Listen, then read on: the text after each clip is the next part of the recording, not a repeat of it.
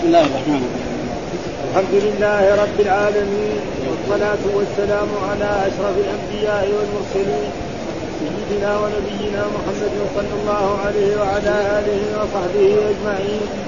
قال الإمام البخاري رحمه الله باب الحمد للعاطس قال حدثنا محمد بن كثير قال حدثنا سفيان قال حدثنا سليمان عن أنس بن مالك رضي الله عنه قال عطس رجلان عند النبي صلى الله عليه وسلم فشمت أحدهما ولم يشمت الآخر؟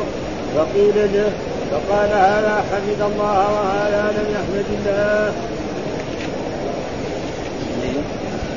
باب تشميت العاطس إذا حمد الله فيه أبو هريرة. قال حدثنا سليمان قال حدثنا سليمان بن حرب قال حدثنا شعبة عن الأشعر بن سليم قال سمعت معاوية بن سويد بن مقرن عن البراء رضي الله عنه قال أمرنا النبي صلى الله عليه وسلم أمرنا النبي صلى الله عليه وسلم بسبع ونهانا عن سبع أمرنا بعيادة المريض واتباع الجنازة وتشميت العاطس وإجابة الداعي ورد السلام. ونصر المظلوم وإبرار المقسم ونهانا عن سبع عن خاتم الذهب أو قال حلقة الذهب وعن لبس الحرير والديباج والسندس والياهر والمياثر والمياهر باب ما يستحب من العطاس وما يكره من التثاؤب قال حدثنا آدم بن أبي إياس. قال حدثنا ابن أبي قال حدثنا سعيد المقبول عن أبيه. عن أبي هريرة رضي الله عنه عن النبي صلى الله عليه وسلم قال إن الله يحب العطاس ويكره التثاؤب فإذا عطس فإذا عطس فحمد الله فحق على كل مسلم سمعه أن يثبته وأما التثاؤب فإنما هو من الشيطان فليرده ما استطاع. فإذا قالها إن ضحك منه الشيطان. باب إذا عطس كيف يشمت قال حدثنا مالك بن إسماعيل. قال حدثنا عبد العزيز بن أبي سلمة. قال أخبرنا عبد الله بن دينار عن أبي صالح عن أبي هريرة رضي الله عنه عن النبي صلى الله عليه وسلم قال إذا عطس أحدكم فليقل الحمد لله وليقل له أخوه أو صاحبه يرحمك الله. فإذا قال له يرحمك الله فليقل يهديكم الله ويصلح بالكم.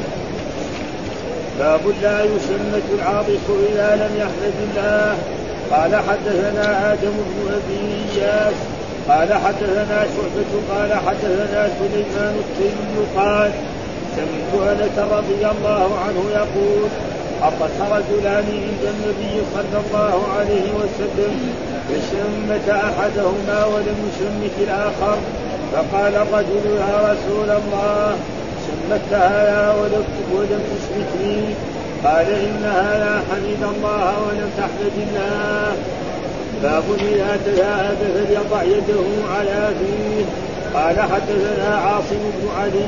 قال حدثنا ابن سعيد بن عن ابيه عن ابي هريرة عن النبي صلى الله عليه وسلم قال إن الله يحب العطاس ويكره التهاون فإذا عطس أحدكم وحمد الله كان حقا على الله كان حقا على كل مسلم سمعه أن يقول على كل مسلم سمعه أن يقول له يرحمك الله.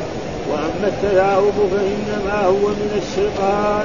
فاذا تثاءب أحدكم فليرده ما استطاع. فإن أحدكم إذا تثاءب ضحك منه الشيطان. أعوذ بالله من الشيطان الرجيم. بسم الله الرحمن الرحيم. الحمد لله رب العالمين والصلاة والسلام على سيدنا ونبينا محمد وعلى آله وصحبه وسلم أجمعين. باب الحمد للعاطس. يعني باب ما يشرع أن العاطس إذا عطس نعم. فلإيه فليحمد الله. فإذا عطس الإنسان فليقل الحمد لله. ويقول له سامعه أو صاحبه أو أخوه يرحمك الله. وهو يقول كذلك يهديكم الله ويصلح بالكم. وقد جاء في بعض الروايات يعني الحمد بس. وفي بعض الروايات جاء فليحمد الله. نعم وليقول الحمد لله بس فقط. بعدهم جاء فليقول الحمد لله رب العالمين. إلى غير ذلك وقد ذكر الحافظ يعني أشياء مما تدل على ذلك من احاديث إنما الصحيح هو فليحمد وهل هذا فليحمد الله أمر على على الوجوب؟ القواعد العامة كل أمر يأمر به الله أو يأمر به الرسول فهو للوجوب حتى يأتي دليل يصرفه ولذلك بعض العلماء يقول أنه واجب كالظاهرية وغير ذلك يقول ولكن يقول النووي أنه يعني تقريبا قالوا أنه مستحب ليس بواجب. ها؟ يعني العلماء قالوا أن ذلك ليس بواجب. إيش الدليل؟ قال حدثنا محمد بن كثير قال حدثنا سفيان قال حدثنا سليمان عن أنس بن مالك رضي الله تعالى عنه قال عطس رجلان عند النبي صلى الله عليه وسلم يعني كان في مجلس رسول الله صلى الله عليه وسلم جملة من المسلمين جلوس وعطس أحدهما فقال الحمد لله فقال له الرسول صلى الله عليه وسلم يرحمك الله والثاني عطس ولم يقل يعني ولم يقل الحمد لله فتركه الرسول صلى الله عليه وسلم ولم يقل له شيء ولم فقيل له ها؟ فقيل له نفس الرجل هذا قال له قال له يا رسول الله هذا عطس فحمد الله وشمت. وأنا عطست ما شمتني ليش؟ إيش السبب؟ ها؟ نحن سوف. فقال له الرسول هذا السبب. العلة أن هذا حمد الله فشمتناه وأنت لم تحمد الله فلم يشمت. وشمت وسمت كل واحد. يعني موجود في بعض الأحاديث يعني إذا عطس فليسمت. ها؟ والسين والتاء يعني تقريبا متقاربان فقال هذا حمد الله وهذا لم يحمد الله. فالذي لم يحمد الله يترك ما يقال له شيء. وهذا تقريبا وعلى والدليل على كل حال على أنه مشروع. هل واجب؟ هناك من العلماء يقول واجب.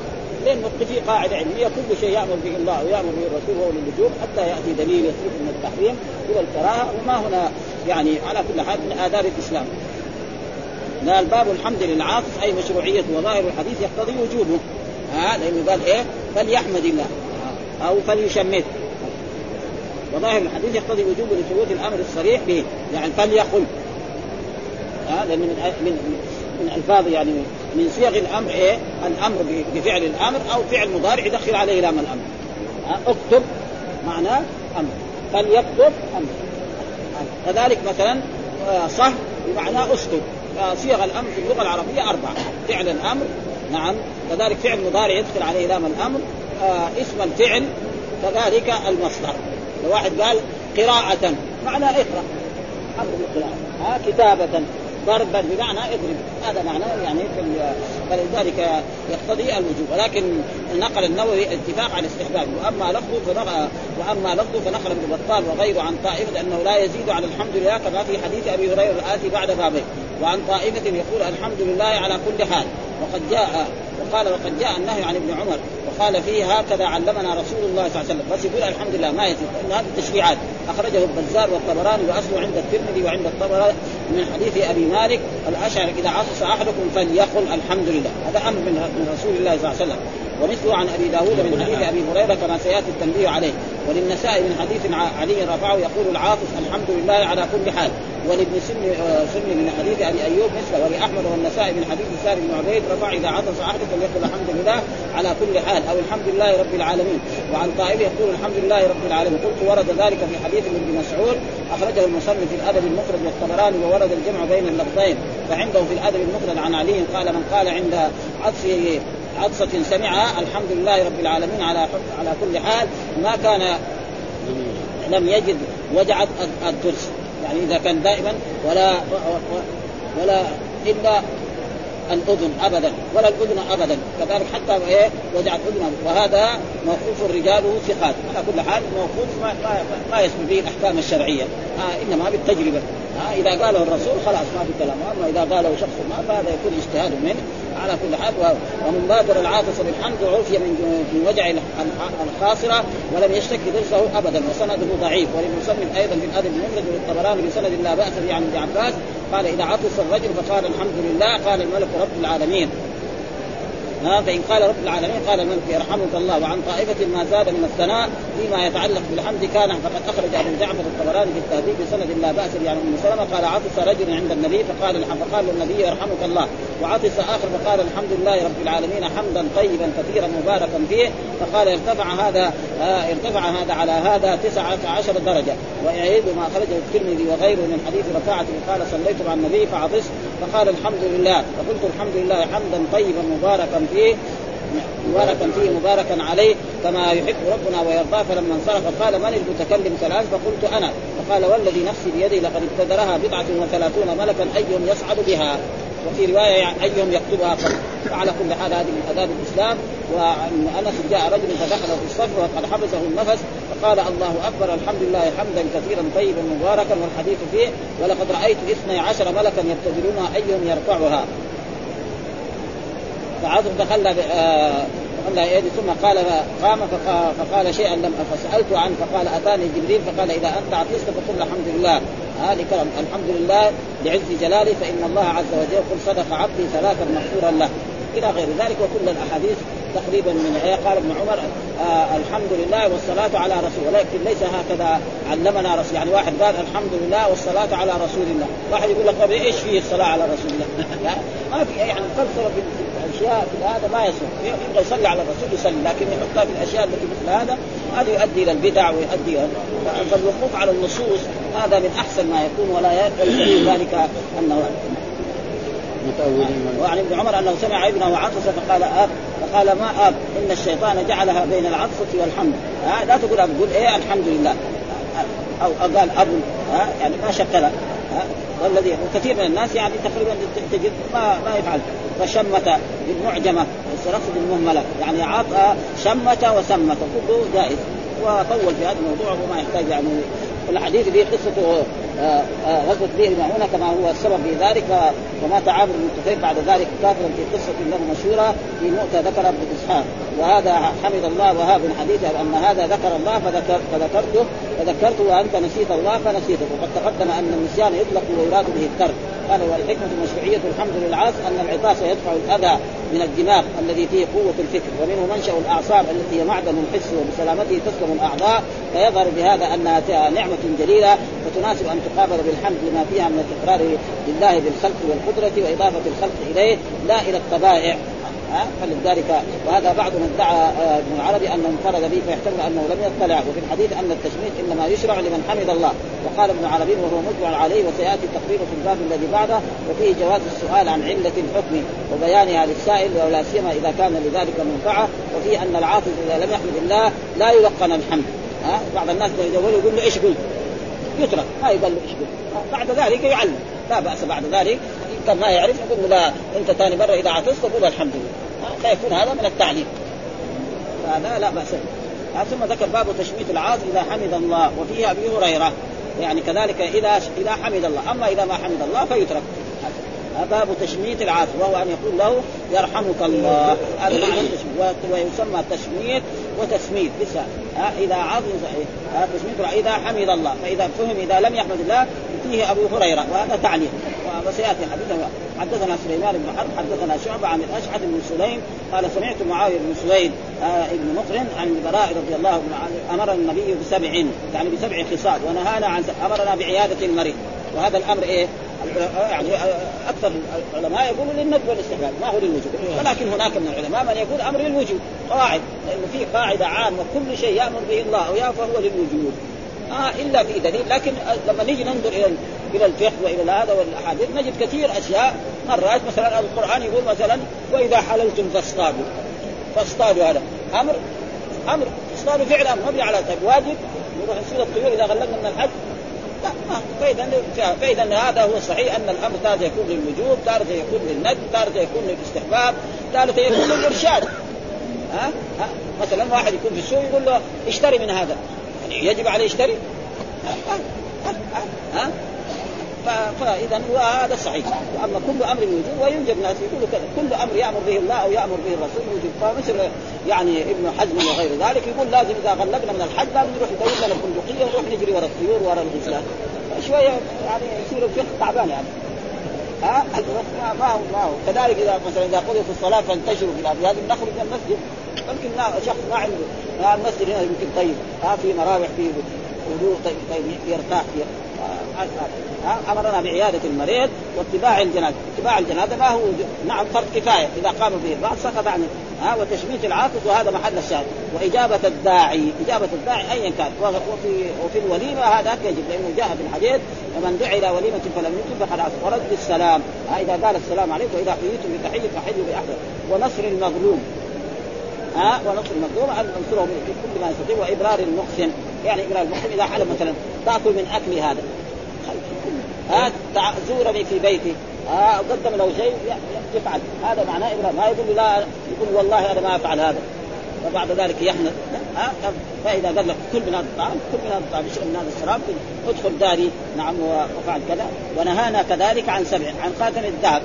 في أحاديث الرسول نهى الرجال عن خاتم الذهب؟ اما النساء أو قال حلقة الذهب. يعني شك من الراوي إما قال خاتم الذهب أو حلقة. وعن لبس الحرير. لا يجوز لبس الحرير للرجال. فإن الرسول أخذ الذهب والحرير وقال هذان حرير والديباج وهو يعني الحرير. بس الديباج يكون غليظ والسندس. والمياسر والمياسر تقدمت لنا أنها يعني كان النساء يفعلن ذلك ويضعنها على يعني في مقعد للرجل أو إذا ركب البعير أو ركب الفرس يعني يتكي عليها. هذا كذلك وتقدم مثل هذه الأحاديث في يعني في اللباس. في كتاب اللباس. أمرنا بعياده واتباع الجنازه اسمه الحديث وقد تقدم شرح معظم في كتاب قال ليس في حديث البراء التفصيل الذي في الترجمة. وإنما ظاهره أن كل عاصم يشمت على التعميم. قال وإنما التفسير في حديث أبي قال ينبغي له أن يذكر بلفظه في هذا الباب ويذكر بعده حديث البراء ليدل على أن حديث البراء وإن كان ظاهر العموم لكن المراد ببعض العاطسين وهم الحامل. قال وهذا من الأبواب التي أعجلته المنية عن تهذيبها لأن البخاري بعدها كما قال ومعلوم أن الإنسان إذا ألف كتابا أو هذا فإن كتابه هذا عرضه أول على العلماء ثم بعد ذلك ألفه وهو أعظم كتاب آه يعني طالما ترجم بالتقييد والتخفيف كما في حديث الباب من إطلاق الاوثان ويقتدي من دليل التقييد بالإشارة إلى ما وقع في بعض طرق الحديث الذي يريده أو في حديث آخر. وطول في هذا الباب لأن الثاني آه، آه، لا غير ذلك وقد خص في عموم الأمر آه بتشميت العاقل جماعة الأول الأول من لم يحمد كما تقدم وسيأتي في باب الثاني الكافر. الكافر ما نقول له يرحمك الله حتى بعد ذلك إذا أسلم بعدين نقول انت وقد أخرج أبو داود كانت اليهود يتعاطفون عند النبي صلى الله عليه وسلم رجاء أن يقول لهم يرحمكم الله فكان يقول يهديكم الله ويصلح بالكم. ما نقول له يرحمك الله. نقول يهديكم الله ويصلح بالك وإذا نظرنا إلى من خص التسميه بالرحمة لم يدخلوا فيه وقال ولعل من خص التسميه بالدعاء والرب بناء على ذلك أنه تفيد لوضع اللفظ في وهذا آه البحث وانشا آه من حيث من حيث اللغة. وأما من حيث الشرع فحديث أبي موسى قال على انهم يدخلون في مطلق الأمر في التشبيه. يعني الأوامر الموجهة للمسلمين هل موجهة للكفار؟ موجهة للكفار لكن ما تنفع إلا بالترتيب. ها؟ رجل يكرم الفقراء والمساكين وهو ما ما يشهد أن لا إله إلا الله وأن محمدا أو يتصدق. لأن الله يقول نعم. وقدمنا إلى ما قدموا نعم. وجعلناه هباء منثورا فلا بد إنه ياتيها بالترتيب أول التوحيد فإذا صار التوحيد كل شيء ينفع بعد ذلك. وأما بدون توحيد فإن ذلك كله لا, لا, لا ينفع. وكذلك اذا إذا عطس و... و... ثم عطس المرة الأولى والثانية والثالثة بعد ذلك ما نقول له. خلاص نقول له إيه شفاك الله. مسكوم هذا خلاص. مريض هذا. ها ندعو له بالشفاء. يعني المرة الأولى المرة الثانية المرة الثالثة. وبعد ذلك نقول شفاك الله نعم أو يتخذ يعني علاج يعالج هذا يقول هنا ثلاث مرات. ها؟ بالشرح ها؟ يقول مكانه يرحمك الله ثلاث مرات. اي ثلاث مرات هذا ثلاث مرات. المرة الأولى والمرة الثانية والمرة بعد الثالثة يقول له شفاك الله. هذا هو. وقد وجدت في الحديث من رواية ما أخرجه عن حكم لو عطس رجل عند النبي صلى الله عليه وسلم فشمت ثم عطس فشمته ثم عطس فشمت. فقال له الثالث أنت مسكون. ها آه. يعني ذكاء وبعدين ان المسؤول 100 مره إذا راح كان في مكان حار ودخل في محل بارد أو في بالعكس ابدا يصير مسكون ويصير مريض خلاص لكن أكثر على البدر بعد الأولى واخرج ابن ماجه وهي رواية الشاذه لمخالفه جميع أصحاب عكرمة يعني. ولعل ذلك من عكرمة المذكور لما حدث لما حدث به وكيعا فإن في حقه مقال. فإن كانت محموده فهو شاهد من طويل حديث أو ويكفي بذلك يعني يعني طول في هذه الأبواب.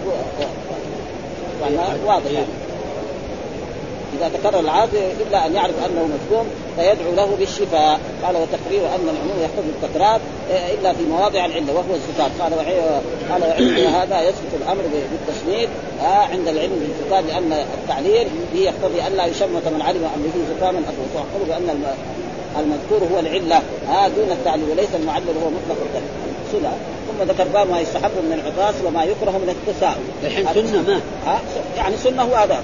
واجب. سنة. آه، يعني أصح. زي ما قال النبي كلام النبي صحيح. لأنه بعد ذلك إذا قلنا هذا واجب يصير كل أمر واجب. أيوه. وهذا لا يتفق مع النصوص. هذا مو كل أمر واجب. ها؟ الرسول قال صلوا ركعتين مثلا. ها؟ مثلا قبل المغرب. واجب؟ ها؟ ما هو واجب؟ واحد ما صلى. بل بعض الناس ينكروا لأنه في بلادهم ما يعرفوا ها؟ يعني شفنا الحجاج لما يجوا في المملكة العربية السعودية يجوا في المدينة ويشوفوا المؤذن يؤذن يقوم يصلي الناس يتعجبوا؟ مع أنه حديث يعني صحيح تقريبا موجود يعني قولا وفعلا وتقريرا ها؟ ها؟ صلوا قبل المغرب صلوا قبل المغرب صلوا قبل ثم قال الرسول لمن شاء. ها؟ وثبت كذلك أن الصحابة كانوا يصلون. ها؟ حتى يبتدئ السواري حتى أن الداخل يظن أنهم خرجوا من الصلاة. وثبت أن كذلك الرسول كان يصليها ها؟ ها؟ ذكر يعني في بلوغ المرام الحافظ هذه كلها أنها قولا وفعلا وتقريرا. ومع ذلك ما هو واجب. ها؟ أبدا. ها؟ وما يكره من التساهل المالكي يقول لك إنه مكروه. إيه، مكروه يعني ما بس ما مكروه. بلغ من الحديث مكروه، ما مكروه. بلغ من الحديث. آه ما بلغ من الحديث. ليه؟ لأن السبب في ذلك لأن الأحاديث ما بلغت الناس كلها. ما في أحاديث. حديث صحيح في البخاري يعني الحديث. فلذلك يجب فالذي صلى ما نقول بشيء ليش؟ والذي جلس ما نقول بدون صلى. آه إنما هي سنة. ثم ذاك ما يستحب من العطاس وما يكره من الكفر، ليه؟ العطاس لأنه إيه؟ يعني تقريبا من الرب سبحانه وتعالى وفيه يعني تقوية للدماغ وفيه الحواس، لأن العطاس يأتي من إيه؟ من من أعلى شيء، وفيه فوائد إيه؟ للدماغ ولغير ذلك. وفلذلك وأما يكره هذا دائما التساؤل يكون من إيه؟ من كسل. واحد مثلا ما نام أو متعب أو يعني في هذا تجده كل شوية يتثاءب ها، والتثاؤب من الشيطان. يعني إيه؟ يعني بسببه الشيطان. ومعلوم الشيطان يدعو إلى ما هي طيبه ولذلك قال حدثنا آدم بن قياس آه، وهو شيخ الإمام البخاري. حدثنا ابن أبي ذئب حدثنا سعيد المقري عن عن أبي عن أبي هريرة قال إن الله يحب العطاس. ها؟ ويكره التثاؤب وهذا في هذه الأشياء يجب أن نثبت هذه الأشياء بدون أن نؤولها يريد لهم الخير ولا شيء. إن الله يحب حبا يليق بدلاله وعظمته. وحب الله غير حب المخلوق. وحب المخلوق له مثلا قد جاء في الاحاديث أن الرسول كان يحب العسل وكان يحب فاطمة وأشياء. والله لما قال يحب العطاس نحن نثبت بذلك ولا نؤوله. وكثير من المؤولين كالاشعريه وغير ذلك يؤول هذه ويكره ويكره التثاؤب فإذا عطس فحمد الله فحق. معناه حق معناه واجب. ها على على كل مسلم.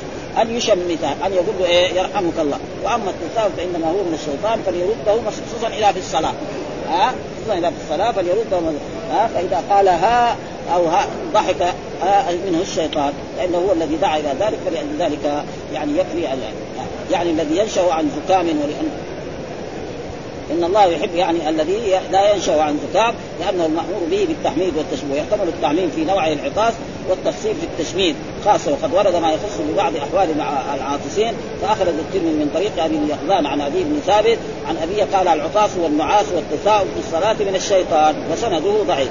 العطاس والمعاص العطاس لا لأنه ثبت في حديث أن رجل لما عطس وحمد الله نعم الرسول قال لقد رأيت بضعا وثلاثين ملكا يبتدر ايهم يبتدرها إلى غير ذلك من وقال شيخنا الترمذي آه، آه، آه، في شرح الترمذي. لم يذكر أن هذا هو موقوف لا يعارض هذا في حديث أبي هريرة يعني حديث الباب في محبة العطاس وكراهه التصاعد بكان بكونه مقيدا إيه بحال الصلاه وقد يتسبب في حصول العطاس للمصلي ليشغله عن صلاته وقد قال إن العطاس إنما لم يوصف بكونه مكروها في الصلاة لأنه لا يمكن رده بخلاف التساب. ولذلك جاء في التساب كما سيأتي بعد فليرده ما استطاع. ولم يأتي ذلك بالعطاس وأخرج آه، هذا يحب العطاس في الصلاة وهذا يعارضه. فحق على استدل به على استحباب مبادرة العاطف بالتحميد ونقل ابن دقيق العيد عن بعض أنه ينبغي أن يأتي بحقه آه، حتى يسكن ولا يعادله بالتشميد إلى غير ذلك. آه، ثم بعد ذلك آه، آه، فعطس رجل من ناحية فقال ابن عمر يرحمك الله إن كنت حمدت الله واستدل به على أن التشميت إنما يشرع لمن سمع العاطف سمع حمده. ولو سمع من يشمت غيره ولم يسمع هو عطاسه ولا حمده آه، يعني هل عليه يشرع له التسمية سيأتي قريب. واما التسام سيأتي على باب ثم ذكر باب إذا عطس كيف يشمت؟ ها؟ يشمت. يقول يرحمك الله. هذا التشميت. حدثنا مالك بن إسماعيل قال حدثنا عبد العزيز بن أبي سلمة. أخبرنا عبد الله بن دينار عن أبي صالح عن أبي هريرة عن النبي قال إذا عطس فليقل الحمد لله. فليقل. هذا هو. حمد ها؟ وليقل له أخوه أو صاحبه. يعني أخوه في الإسلام. المراه أو صاحبه الذي جالس يرحمك الله. ها كذلك فليقل. معناه إنه هذا تشميت العاطس كمان واجب لأنه أمر. فليقل ها فإذا قال فليقل له يهديكم الله فليقل العاطس يهديكم الله ويصلح بالكم. يشمت وعن أبي سعيد عبد فليقل الحمد لله كذا في جميع نسخ البخاري وكذا أخرجه النسائي بن طريق أخرجه أبو داود. واستدل بأمر العاقل بحمد الله أنه يشرع حتى للمصلي وقد تقدمت الإشارة. حتى المصلي لو حمد الله والأحسن أنه لا يعني لا يرفع صوته. فإذا حمد الله سرا ما في شيء. لأنه هذا من, ذكر الله. ها؟ ما يبطل الصلاة. ها؟ ما يبطل الصلاة يعني العكس يقول له أخوه أو صاحب يعني الرسول قال واحدة منهم إما أخوه أو صاحبه. فإذا كان أخوه يعني أخوه في الإسلام. قال يحتمل أن يكون دعاء للرحمة ويحتمل أن يكون اخبارا عن طريق البشاره كما قال في الحديث آه الآخر طهور إن شاء الله أي طهر لك. كان المشمت بشر العاقل بحصول الرحمة له في المستقبل بسبب حصولها له في الحال في الحال لكونها دفعت ما يضره. وهذا يليق وهو أن اللفظ إذا أريد به معناه لم يتصرف إلى غيره. واذا أريد به معنى يحتمله انصرف إليه وإن أطلق انصرف إلى الغالب. المقصود يعني هذا. فإذا قال له يرحم فليقل يهديكم الله مقتضى أنه لا يشرع ذلك إلا لمن شمت وهو واضح وأن هذا اللفظ هو جواب التشميت وهذا مختلف. قال ذهب الجمهور إلى هذا وذهب الكوفي إلى أنه يقول يغفر الله لنا ولكم. في حديث أبي جعفر عن قال ابن ذهب مالك والشافعي إلى أنه يتخير بين اللفظين. والصحيح هو يرحمك الله تقريبا. وإذا حييتم بالتحية فحيوا بها وهو الذي يجب أن يقول غفر الله لنا ولكم. يعني برضه في ثابت ها ولا يجب التشميت على معنى قوله يرحمك الله لأن المغفرة ستر الذنوب والرحمة ترك المعاقبة عليه بخلاف دعائه بالهداية والاصلاح فإن معناه أن يكون سالما من مواقعة الذنب صالح من الخلاف إلى غير ذلك. ثم ذكر باب لا يشمت العاطس إذا لم يحمد الله. يعني إذا عطس شخص مسلم ولم يعني يحمد الله فنحن نتركه. ثم إذا كان لابد بعد ذلك نعلم نقول له إذا ثاني مرة إذا عطست أنت أيها الأخ نعم فاحمد الله حتى نحن نشمتك ونقول لك يرحمك الله وتقول لنا أنت يهديكم الله وأن هذا شرعه رسول الله صلى الله عليه وسلم وهناك من العلماء من يرى أنه واجب فالمسلم يقبل هذا الكلام. ويتجاوب ها قال حدثنا آدم بن قياس قال حدثنا شعبة حدثنا سليمان التيمي قال سمعت أنس رضي الله تعالى عنه يقول عطس رجلان عند النبي فشمت أحدهما يعني شمت الرسول أحدهما ولم يشمت الآخر فقال الرجل الذي لم يشمت يا رسول الله شمت هذا ولم تشمت ليش؟ إيش الفرق؟ هذا مسلم وهذا مسلم اخوه فقال له إن هذا حمد الله ولم تحمد فإذا الرسول ما قال زي ما الناس دحين يقول له يقول له إيش قلت أنت؟ يعني نشوف فينا في المدينة؟ يعني يقول لهم لما واحد يعطس وما يحمد الله يقول له إيش قلت يذكر لا ما في حاجة لا ها؟ إذا كان يمشي مع السنن يترك وبعد ذلك إن كان ما يعرف يعلم. وإذا كان يعرف وترك يخصم يعني كان هو يفهم هذه الامر ولا ولا يدرك ها؟ فقال آه قال عطس رجل فقال السلام عليك فقال عليك وعلى أمك. ها وقال إذا عطف فليحمد الله واستدل به على أنه يشرع للتشميت لمن حمد إذا عرف السامع أنه حمد الله وإن لم يسمع ها وإن لم يسمع كما كما لو سمع العطس ولم يسمع الحمد ها بل سمع من شم كذلك العطف فإنه يشرع له التشميت لعموم الأمر به لمن عطف فقال انه المختار أنه يشمته ها من سمعه دون غيره هذا هذا هو الصحيح يعني يكون مع يعني وقوف مع مع النص.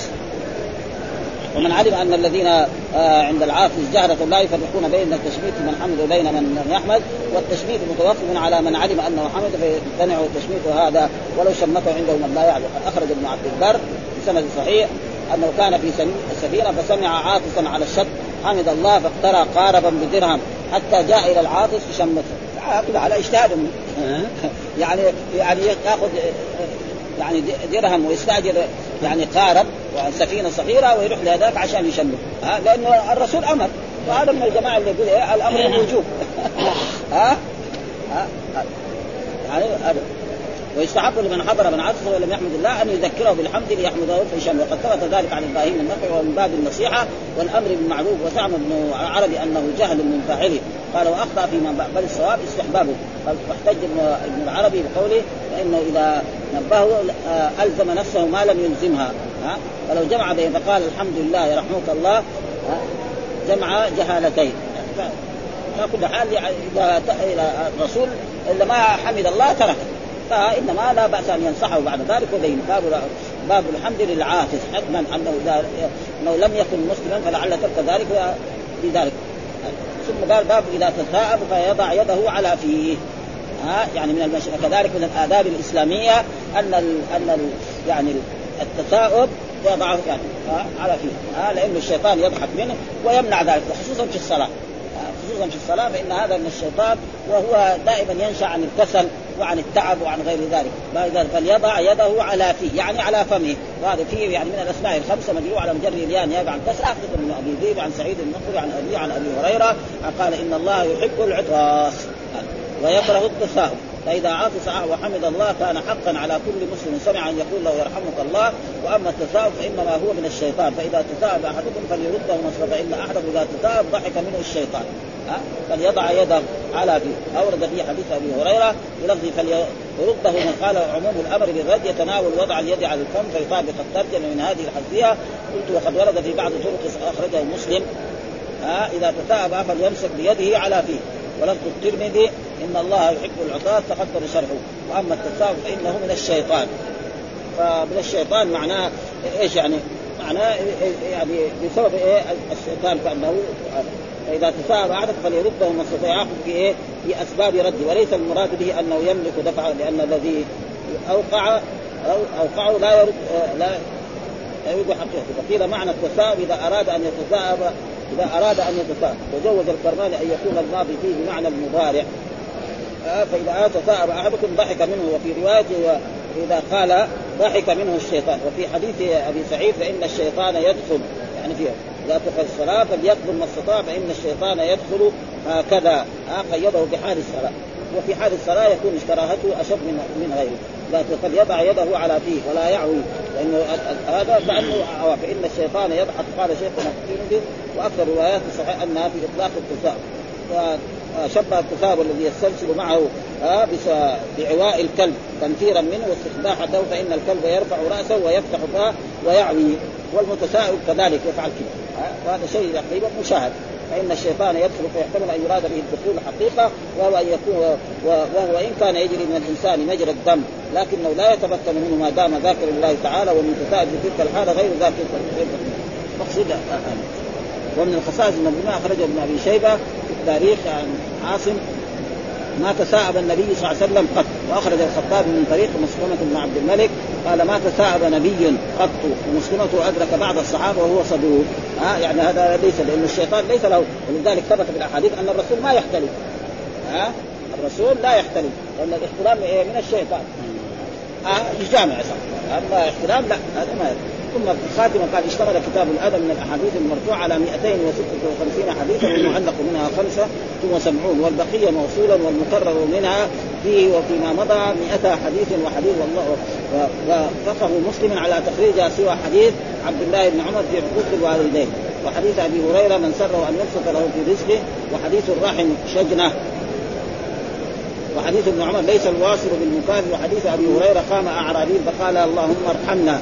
وحديث أبي شريح من لا يأمن جاره بوائقه جاره بوائقه وحديث جابر كل معروف صدقة وحديث أنس لم يكن فاحشا.